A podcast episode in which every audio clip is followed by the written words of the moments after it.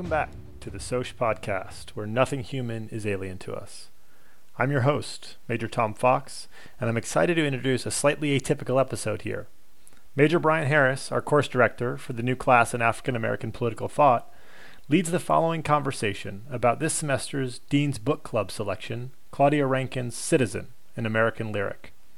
He's joined by the Dean herself, Brigadier General Cindy Jebb, and two stellar cadets, Cadet Lauren Clark from the class of 2021, and Cadet Xavier Williams from the class of 2022. And their far ranging discussion spans the personal, professional, institutional, societal, and political questions so powerfully raised by Rankine's poetry. Without further ado, here's Major Harris. Welcome to another episode of the Sosh Podcast, where nothing human is alien to us.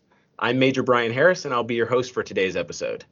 Today, we're going to discuss two of the ways West Point is leading the way in creating conditions to have difficult conversations. First, we'll discuss this semester's book recommendation from the Dean, which is Claudia Rankine's Citizen, an American Lyric. Next, we'll discuss the new course I'm extremely fortunate to be in the middle of debuting this semester on African American political thought. Joining me for today's conversation are three distinguished guests a Dean of the Academic Board at West Point, Brigadier General Cindy Jebb, Cadet Lauren Clark from the class of 2021, and Cadet Xavier Williams from the class of 2022. Ma'am, Cadet Clark, and Cadet Williams, welcome to the Sosh Podcast. Thank you. Uh, so, to start our conversation today, I thought we could uh, talk a little bit about Citizen in American Lyric. So, ma'am, um, as you decided on the many, many book options out there uh, for this semester, what made you select this book? So, this is part of the Dean's Book Club. We went through the same process that we go through for every selection that we make. We um, have a few of us who put out uh, some feelers and get some recommendations from folks, and we usually get maybe five or six recommendations. Usually, there's a few of us on the staff that end up uh, actually reading some of them. But we've always wanted, in terms of the selection, but we've always wanted the book to be something that drew community together, that would cross disciplines, that would be appealing across really the, the whole community. So in the past, for example, you know, we read Henrietta Lacks, Immortal Life of Henrietta Lacks. We've read um, I, Robot.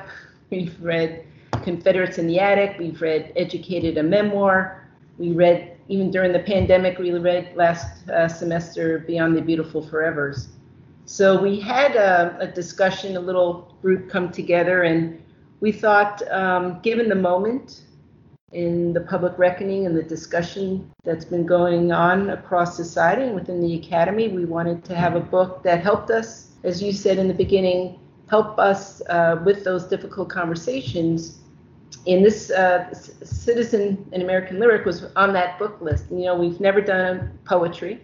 And I think as we're going to get into the conversation, the book draws you in. You can't look away. yes, ma'am. Which I think has been really important uh, to get people together, you relation build through that those conversations, and it fosters community and developing empathy. So we felt this was a really nice pick. That's great, ma'am. So for our two two cadets, um, we'll we'll get into some specific questions about sort of the book and, and the way it's uh, styled. But um, just overall, what was your your general assessment after reading it? Um, we'll go to Cadet Clark first. So my overall assumptions, it's been a while. I read the book again for the second time just in preparation for this, but I remember the first time that I read it, I was coming off a trip section with the Black Culture and Arts Forum. At the time, it was still called African American Arts Forum, and Major Caldwell and Dr. Isles took us to DC, and we also went to the African American Arts Museum, Art and History Museum in DC. And as we were leaving there, Dr. Isles bought me like four different books because throughout my time there on the trip section, I was struggling to win debates about my experiences and put why the museum was so important, why I felt so connected to Howard and all those other experiences to help. I was really struggling to put my experiences into words. And so this book I would say is my first was my first introduction to black literature and it spoke truth and assurance and power into my experience. It really it was a validating experience for me. And that was the first time that I read it. And reading it again two years later, having gone through two more years of West Point and having more experiences drawn not just from here, but as you see in the rest of the country is going through a lot of strife too. I feel like it still rings still rings true and again speaks so much truth and validation into my experiences in a way that's artistic and beautiful and still very very true. Not watered down not overly poetic or too pretty. Awesome. That's great. What about you cadet williams? Yes sir. So this is my first time reading this book and i'll have to say it is very life changing i enjoyed some of the small diction choices and terminology choices that the author picked. And after she completed it she wrote um, her moments were unsettling and close to these are her words and she lived in a race body about living in blackness and also living in whiteness and i can relate to that kind of physically right now in my moment in life right so being stuck here at west point i definitely feel like i'm in a body of whiteness in a sense right so the majority here is not necessarily what i would say living in my blackness when i'm at home so being able to balance both of those to identify both of those different uh, perspectives through poetry was powerful in itself words are some of the best tools that can be used to identify internal emotions. There's just so many of them. So when you see an author pick some, and the ones they choose to pick, and why they choose to pick them, um, it can really strengthen an argument and make you think, wow, how does she do it? Like, how does she put it into words? But I'm very grateful I read it. It definitely changed my perspective, and I'm excited to have this conversation. Absolutely.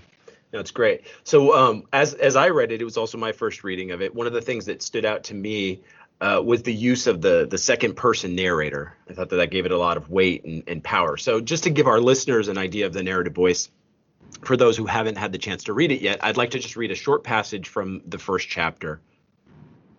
The rain this morning pours from the gutters, and everywhere else it is lost in the trees. You need your glasses to single out what you know is there because doubt is inex- inexorable. You put on your glasses. The trees, their bark, their leaves, even the dead ones are more vibrant wet. Yes, and it's raining. Each moment is like this. Before it can be known, categorized as similar to another thing and dismissed, it has to be experienced. It has to be seen. What did he just say? Did she really just say that? Did I hear what I think I heard? Did that just come out of my mouth, his mouth, your mouth? The moment stinks. Still, you want to stop looking at the trees. You want to walk out and stand among them and as light as the rain seems, it still rains down on you. So I thought that that was a, a pretty powerful passage. What do you, as you think about this use of the the second person, one that you don't see used too often, uh, why do you think that this creative decision was made, and how did it add to the power of the book, ma'am? As both Lauren and, and Xavier talked about, uh, this also spoke to me, and I think as you read that, it's I I understand why it spoke to me because you can't be a bystander. You have to be involved through that use of the of that second person narrative. And the fact that you have to be involved and it makes you think and then it makes you pause and I think through that, gaining an understanding and the way she selects her words, the way Xavier talked about selecting those words, that's I think how you develop empathy. You know, but it it doesn't give you the uh, the out to be the bystander or just observer of things. Uh, she's speaking in some way direct. Uh, I'll just speak for myself. I felt very much that she was speaking not just to me, but I was I was I was part of the narrative. I could not not be involved. And to me, that was very inspirational and caused, I think, the kind of thinking she's probably going after to bring people together to have a shared experience as best as you can to then learn from that and develop empathy. I think that's the thing that captures all of us in in this especially in the early parts of this uh, this book. I even had my 13 year old son look at it, and it's hard to get a 13 year old to be interested or excited in anything, but I think that even for him, that captured him immediately. Um, all right, what about you, Cadet Williams? What did you think about this use, this this strange decision or unusual decision to go with this second person narrator? I enjoyed it, and I think one portion of it talks about that concept of being seen, right? So there's a quote that says, "Never under, under excuse me, never underestimate the power of being seen." A second narrative forces this concept of being seen. We are seeing the first narrative in the book. So the way that she utilizes the outside look on this outside approach, she is physically seeing different portions, trying to remove herself from the argument in a sense, kind of trying to see the outside picture. And I really respected that. I'm trying to work on myself, being able to remove emotions, even though emotions can be a strength. And I'm not saying they aren't. I'm trying to get more involved and more led by emotions to an extent, right? I, I wanted to solidify that they are there. But the power of the second person is you are removed from your own personal biases and you're seeing facts as they are facts. And you're able to assess you're able to see a different perspective and not worry about that first-handed bias. So I really respected that amount. I know everything that I hear from anyone I take with a grain of salt because people always say, my mom always says, "Oh, there's your side of the story, and there's their side of the story, and then that's the truth." So the truth lies within some of this stuff somewhere, but the power of a second person is that you're trying to discover just that, the truth. You're not too distracted by the first or second person. So I, I really enjoyed that perspective. Awesome. That's great. What about you, Cadet Clark? Wow, those are hard to follow. I really want to um, go back and touch on some of the things that Cadet Williams was talking about, especially about not being able to deny someone's experience when you put it in the second person. So by putting in the second person, now you get to feel it and see how it feels from that perspective. And I think that's a really powerful move. And ma'am, you were talking about the sense of community that you felt from her use of the second person. And I can say that when I read it, it felt like I was talking to my friend because when my mm-hmm. friends and I discuss our past experiences, we're like, and then when they do this, then they make you feel crazy and they make you feel like this is happening and you feel like this because we do have that community because we do understand what we're talking about for the most part. And I think that it was a very real and honest depiction of how these conversations and how we reflect on these situations, at least like I said, between my group of friends. Like this is very authentic to the way that our discussion would flow when we're going back trying to figure out like, did you hear that? Did they say this? Or did I hear it wrong? Because it, when they said this, you heard it like this, right? And you're trying to verify with yourself. But again, you're like outside yourself trying to check to see if your lived experience is valid. I just thought that was really powerful.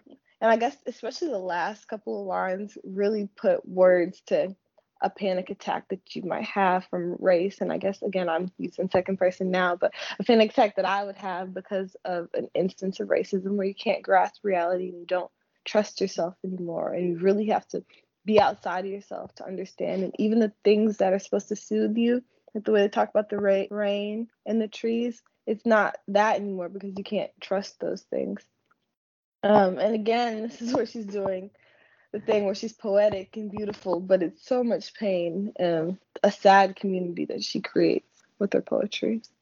I think what's powerful about poetry is its abruptness, its shortness.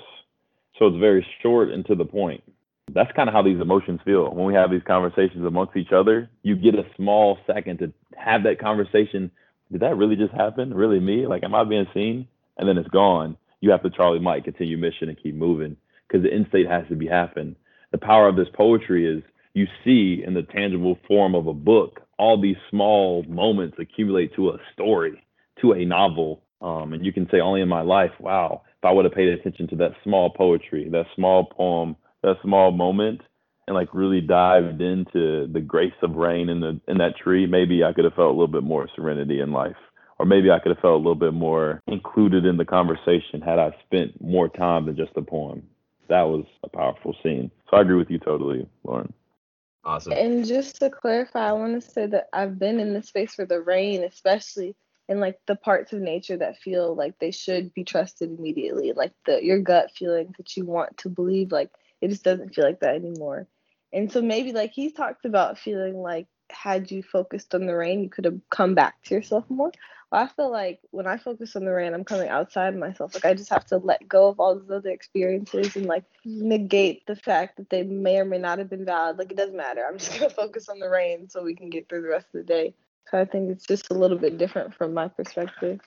You know, if I just build on what you all by the way, it's very humbling to be on the podcast with uh, with you all. But I just wanted to pick up on a couple of things that you all just talked about, in this notion that in, in Major Harris, you started off the podcast with humanity nihil alienum, nothing in the human condition is alien.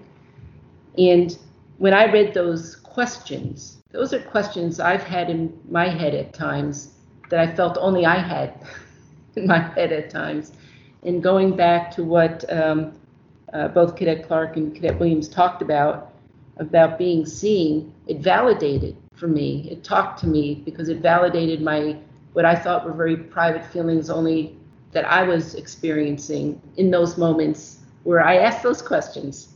And to me, that was very powerful. And so when we think about poetry, it's not just the information, the knowledge, and so it's the feelings that it evokes. And to me, those were undeniably strong. I think I shared with the, the core. I mean, I was moved to write a poem after reading this. Very powerful. Yeah, this is. I mean, it really is a great work, and it and, and it does what all great work should do, right? Which is stir emotions, and uh, and that there's no way to to get around that part of it. So my goal for today is to to talk about this book a little bit without ruining it for our listeners. So anyone who hasn't actually read it for themselves, because we highly encourage you to do that.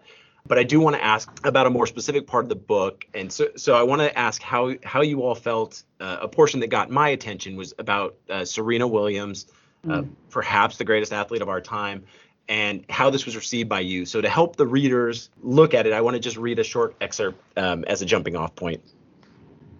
And insane is what you think. One Sunday afternoon, drinking an Arnold Palmer, watching the 2009 Women's U.S. Open semifinal when brought to full attention by the suddenly explosive behavior of Serena Williams.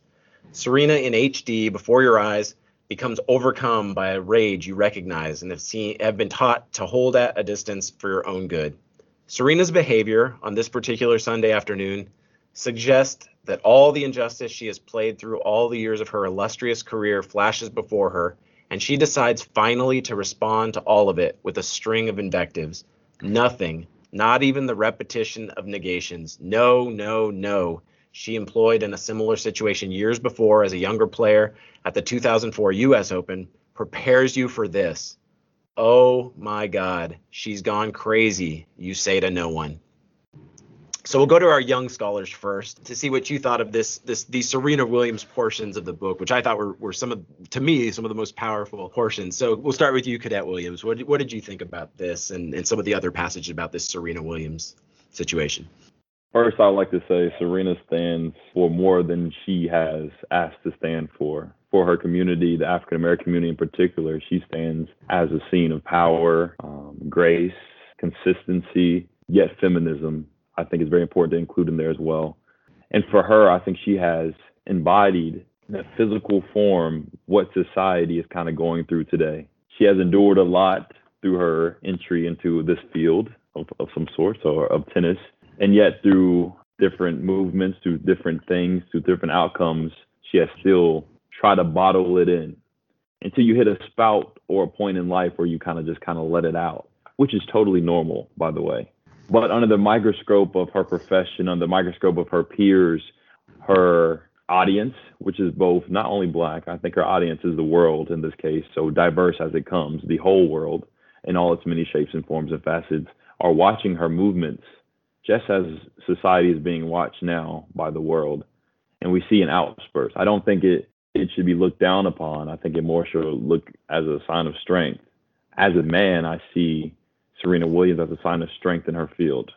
I think she is a goal of mine that I aspire to get to, a way to to move through life and move through a sport, move through a calling, and still hold true your values and things that you want to bring forth into the next generation, and still be motivational and all these great things, but yet show emotion.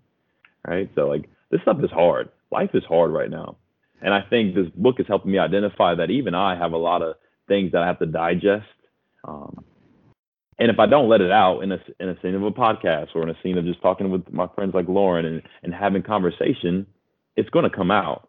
And it might not be as pretty when it comes out, but coming out is not a bad thing. I will say that having conversations such as this, Serena Serena is all of us. She lives within all of us. So have those conversations, dwell on those small moments. So when it builds up and you have one of those outcome and the world is your audience, they're not unexpected. They know what was coming and build up, not just your direct audience, which might be the black community. Yeah, absolutely. You're totally right. Uh, she's an she's an absolute icon in, in, in every way. I mean, not not just in sport, but but in the world, uh, the world at large. Um, what about what about you, Clark? What uh, how did these passages hit you? Well, I would say that this passage. I mean, I felt it 130 percent And I feel like where uh, pieces of art and literature try and make it poetic and like, oh, they called upon the rage of our ancestors. Like, yes, they did. But the way that Citizen depicts it and roots it in like historical precedent is so powerful and so real in a way that like a lot of artists like shy away from doing. I feel like I also think that this portion of the book, her rage is really about having to justify her very reason for being, which is something that Toni Morrison discusses.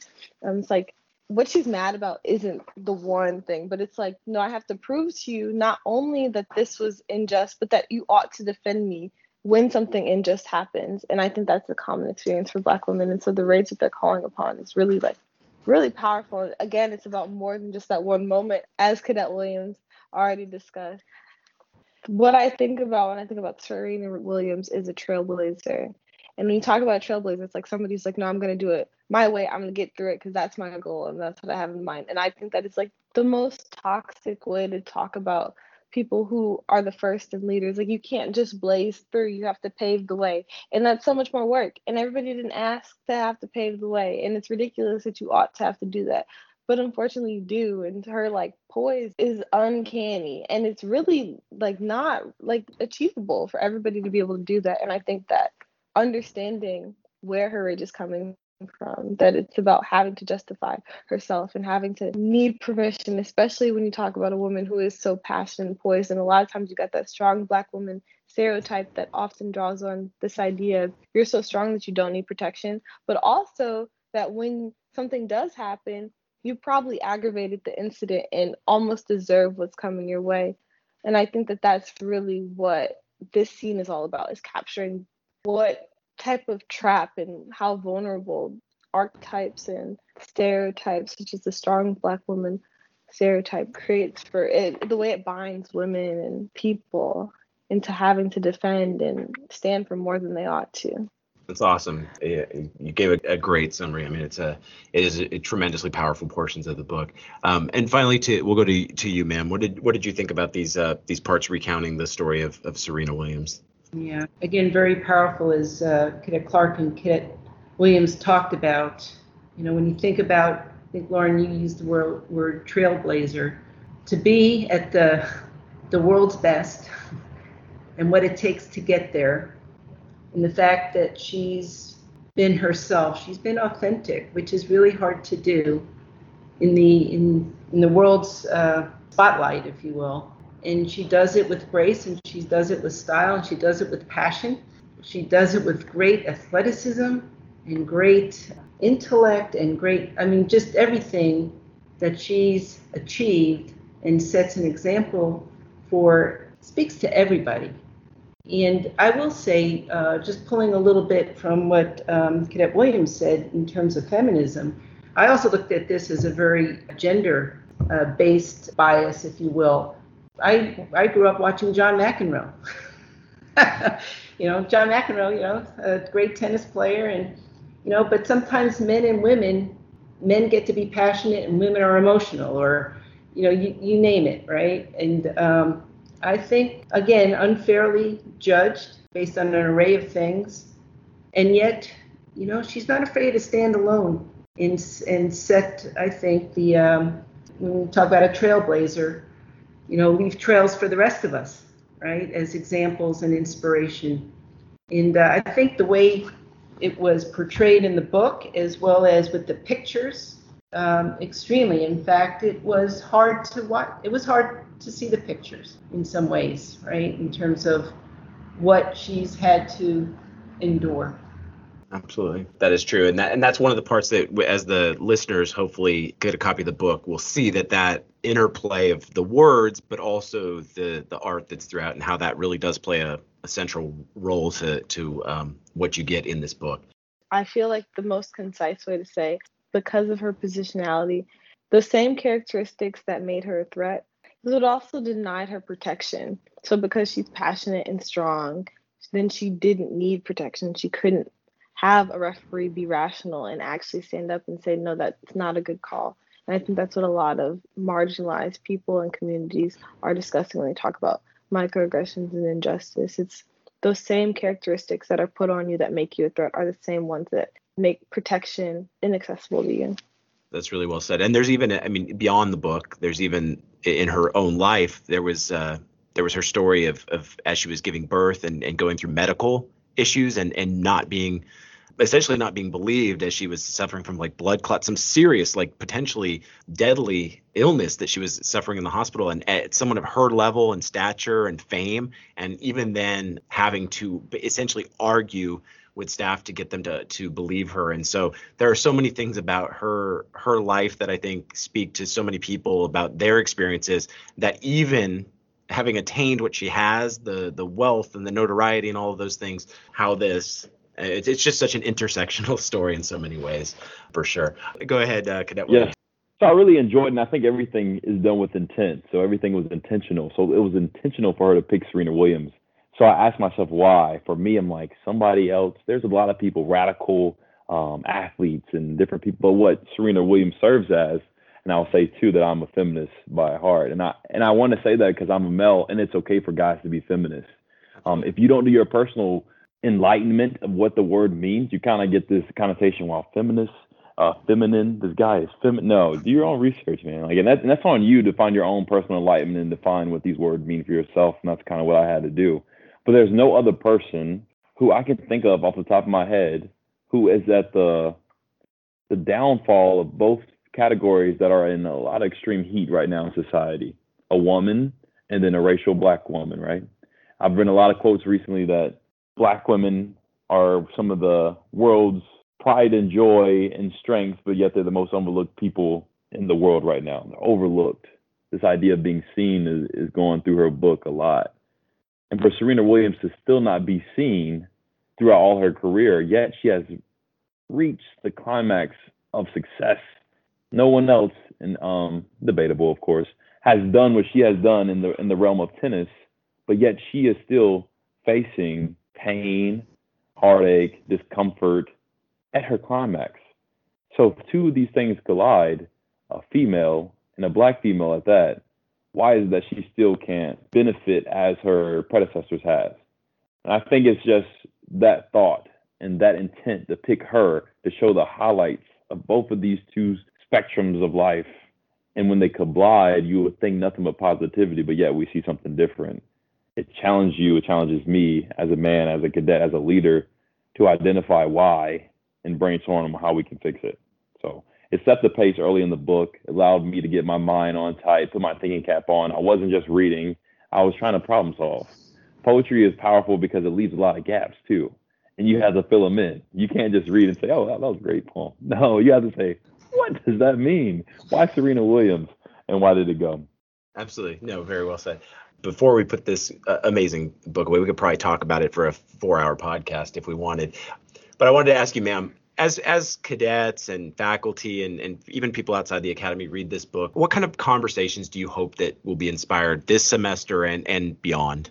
Well, after hearing uh, Cadet Clark and Cadet Williams speak, I I hope the conversations like this, you know, continue. You know, and it's it's you know what's nice about I'm going to sound very deanish.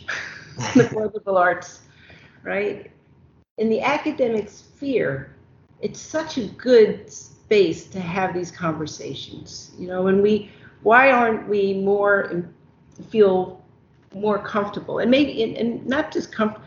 We don't want to feel comfortable. Actually, growth I think occurs when we're not comfortable. But we should embrace that discomfort right? Because that's what's going to help us all grow. We're all here at the Military Academy for one common purpose that's expressed in our mission. And to have a book, as, as uh, Xavier and, and Lauren have so eloquently been talking about, that helps drive those conversations because you have to ask those important questions. You know, why did the you know did the author pick Serena Williams? You know, why is she choosing the second person? In those conversations and in those questions, that should help people engage with one another right? To really understand, is that how you feel? Let me tell you how I felt. And these and to generate truly meaningful conversations that are going to build relationships because you don't create culture you know uh, we talk about having an inclusive culture that doesn't happen by organizations it happens individuals right and to have an opportunity to get together, to have community, even in a pandemic, to have these conversations, to get to know one another. That's how you start building trust, and that's the cornerstone of community. So I hope this does help foster that, and not to be, not to feel like you have to deflect or to feel like I'm going to look away, but no, I want to lean in. I want to understand, and I want to understand not just how you're feeling. I think the poetry also helps you on, a, on another level become more self-aware. You know, I think as we develop leaders of character who become more self-aware, they're more open, right, to learning and having the humility and being vulnerable, right? Because if we can't be vulnerable, I think it's very hard to develop empathy. Yes, ma'am. It's great. And, and, judging by our conversation today, I think that this book is definitely doing what you what you had hoped. It seems like that uh, it really resonates, and, and that's that's all you can you can hope for. So, um, as I joined the faculty last year, I I, I came in uh, really eager with, for this great opportunity, and I had a desire to try to introduce a course uh, on African American political thought. And I was kind of uncertain at first if that was even possible to do as someone who was just sort of a brand new member of this team. But I, what I've learned in, in my short time here is that one thing that's that's consistent is is overwhelming support from leadership for for new initiatives that if they can add in any way to the cadet experience. And so this fall, uh, I've been able to debut a, a course, and Cadet Williams is one of the guinea pigs along for the ride. Uh, so I, I promised that I didn't plant any answers, and and also that his final grade will not be influenced by his answer here. But uh, but just uh, broadly, we've been I think we're 12 lessons in so far. Um, but what has your experience been like in the course so far, uh, Cadet Williams? Well, I feel welcomed first of all. So for me, I am a politics major. I'm involved here um, on a political level as a cadet, if that's possible. Um, I really enjoy my space within this class because I feel welcomed the conversations that we have feel welcomed and intentional, um, meaning the outcome of them is what the intent of the conversation was meant for. A lot of times in other classes, we have to kind of bring the conversation to that point. We don't have to try to talk about those things. This classroom is merely based on the premise that we will have some tough conversations about society. Where else have in my life have I had the opportunity to talk about politics and talk about my origin other than this class has been in the kitchen table with my parents. And that's bias. And that really is bias. So this class has afforded me the opportunity that I could never replace, and that's to hear different perspectives of different people in the realms of politics and talk about some great trailblazers along the way. We talk about Serena Williams being trailblazer. What about W. Du Bois and Ida B. Wells having their thought process and see how it's came to create how I think about things because they've created the people who I emulate today. Um, it's been powerful, uh, and I'm very excited and truly feel lucky to be a part of this class. And I think more classes like this are needed, and not just for people who like me that are passionate about it, but people who will soon be passionate after they take the class. Absolutely, and and and for the audience, uh, Cadet Williams is one of, of 14 amazing cadets in there. So I'm very fortunate to to have him and, and others, and we we have amazing conversations. It's usually the highlight of my my week, uh, almost every week. So it's it's tremendous. One of the things that that I really try to stress in in the course right from the start is that African American political thought is American political thought. It's it's not separate. Uh, for instance, debates that we talk about in our core class about Federalist and Anti-Federalist that we encounter, they have a lot of the same themes that we find in the works of people like David Walker and Martin Delany, but we often struggle um, as instructors, as faculty, to, to incorporate this wide variety of available voices. We were really excited, ma'am, to have you join us last week for our first les- lesson of four on uh, W.E.B. Du Bois. How do you think, as as the dean and, and as you approach these things, how do we ensure that cadets are are encountering as many voices from diverse perspectives as possible throughout their uh, their very short time here at the academy?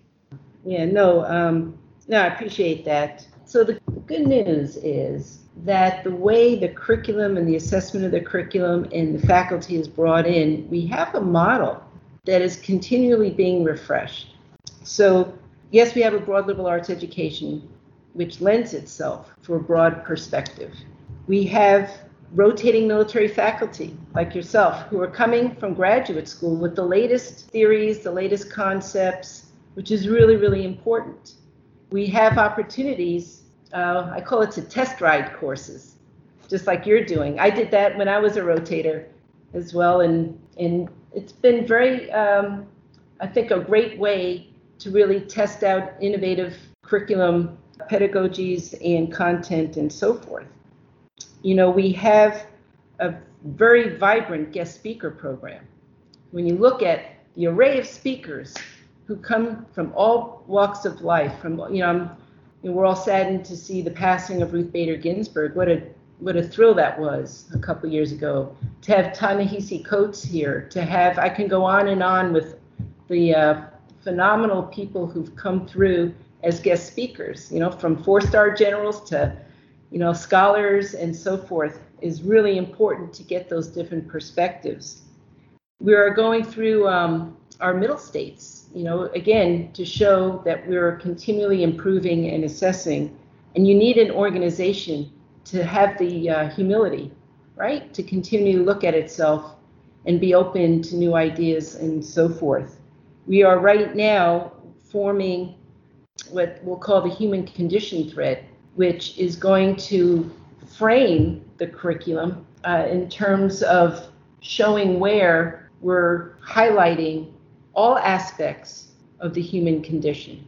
You know, starting with our new course in HI 101, the new um, history of the Army of the Republic, quite frankly, and going through in the core, right, in the core, so that we are we are ensuring that cadets are getting across the core the kinds of exposure to different perspectives and other ways of looking at problems, which is all about building critical thinkers. You can't build critical thinkers if you're not having the opportunity to engage in discussion, learn from different uh, differing perspectives, be in a class where you're learning from classmates, right? So I think the way we're designed, it is you cannot not be a learning organization if you're truly meeting you know the uh, the objectives of higher education and producing citizens not just the academy but producing citizens who are going to critically think and care about one another and want to be part of something bigger than themselves and and have and be part of change in vibrant communities in, in society. So when you say how do we make sure that we're hearing different voices that's sort of baked into what it means to have a broad liberal arts education, to be focused on producing critical thinkers, to be producing not just leaders of character and officers, good citizens, right? And making sure when people understand what citizen means, we're all citizens, right? In terms of you can be citizens and part of community, you can be citizens as part of the world, obviously here at the military academy we talk about citizenry here in the united states and we want to make sure that not just here at the academy but in our communities across the country that we all are, are part of something bigger than ourselves and care about one another broadly speaking. But i think it's really important to have that broad perspective in terms of understanding you know the other big part of it major harris not just the rotating military faculty. I have great trust and confidence in our faculty who are going to, when we think about uh, their scholarship and making sure that their students, right, are developing not just as critical thinkers, but as people, that they're refreshing curriculum uh, with that goal in mind. Yes, ma'am. And I've been very fortunate to be a, a small uh, part of that, but it's it, it's a tremendous part of the academy. So as we wrap up our podcast today, I wanted to leave our last question uh, for you, ma'am. Um, so with this unprecedented is, is a word that's probably overused, but with this unprecedented year uh, bringing challenges, but also some really great opportunities, what are your hopes for the classes of 21, 22, 23, 24, um, and even beyond as they navigate this year and uh, the rest of their time here at West Point? So let me just say the cadets have been phenomenal and resilient. I mean, when you think about what we're experiencing, you know, from last semester and the quick pivot, you know, to making all the adaptation and adjustments, and now we're into this academic year. You know, the as, as you all are seeing, right, the, the only way you can really do this is you do it together, right? This is not, um, you know, we talk about the Army. This is a team sport. And the best teams are those that are, and we use the word, you know, diverse, inclusive, and we have equitable. You know, and Lauren, you talked about this. They're only strong if we identify that diversity, acknowledge that diversity, and value that diversity. That's what makes us strong. What I would hope as we continue to navigate, as we're sharpening our all our skills as in, in, this kind of environment, when I say this kind of environment, having a pandemic. But I think this is a phenomenal opportunity to get to know, really get to know people. You know, we're all, you know, when we think about our humanity, is it's not just understanding different cultures, different races, different backgrounds, and so forth. Hopefully, that gets us more connected to our own humanity you know, hum, you, again, I go back to the opening, nothing in the human conditions, alien. Well, it takes a lot of um, study and development, self-reflection to get to that point. It truly does, and it means that we, I hope, through this process, when we think about developing leaders of character, what does that mean, right? Self-aware, humble, strong, open. That's the kind of leadership when we think about going forward that's going to be able to get through what, whatever it is. We don't know what the next day is going to unfold or the next year and so forth. And to to be postured such that we as a country are ready for it. And I'm very optimistic about the classes 21, 22, 23, and 24. You've had, you can see right now the conversation that we just had and why I am truly optimistic going forward, which means that we can't we, we have to lean in into those discomfort zones and be open to growth. And so that's what I hope, but that's what I see. I mean, that's what I see right here. So if there was one thing, that would be it. That's great, ma'am. So I, I want to thank uh, Brigadier General Jebb and Cadets Clark and Williams for your time today. Uh, this has been a really, a really great conversation, and I really hope it can continue for all of us in our day-to-day interactions around the academy for any of our cadet listeners, you have some really great opportunities here at the Academy to engage with the issues of today. You can definitely read the read the dean's book. Highly encourage you to do that and attend book discussions, uh, which promise to be great venues to really unpack a lot of things as we did today. If you're in the class of 22 or later, you can also join me next fall for SS 490B African American Political Thought. Talk to your DAC where we encounter some really truly great works that have and we have some amazing conversations. Uh, so information on both of the book and the course will be in the show notes. And i really want to thank you for listening. Join us on the next episode of the Sosh podcast. Thank you again to brigadier general Jebb major harris and cadets clark and williams for that fantastic conversation. We hope it spurs even more just like it both inside the corps of cadets and beyond for those interested in the book, check out the show notes for more details. And you should also know that Claudia Rankine has a new volume out entitled Just Us An American Conversation, in which she grapples with these big questions of race and American culture at an intimate, personal, and relational level. We'll link to that in the show notes as well. Remember to subscribe and rate us wherever you get your podcasts and spread the word. The views expressed in this podcast reflect those of the speakers and do not reflect the official positions of West Point, the United States Army, or the Department of Defense. Please don't hesitate to reach out to us at Sosh Research Lab at westpoint.edu to let us know what you think and what you want to hear next. Special thanks, as always, to the West Point Band for providing our music.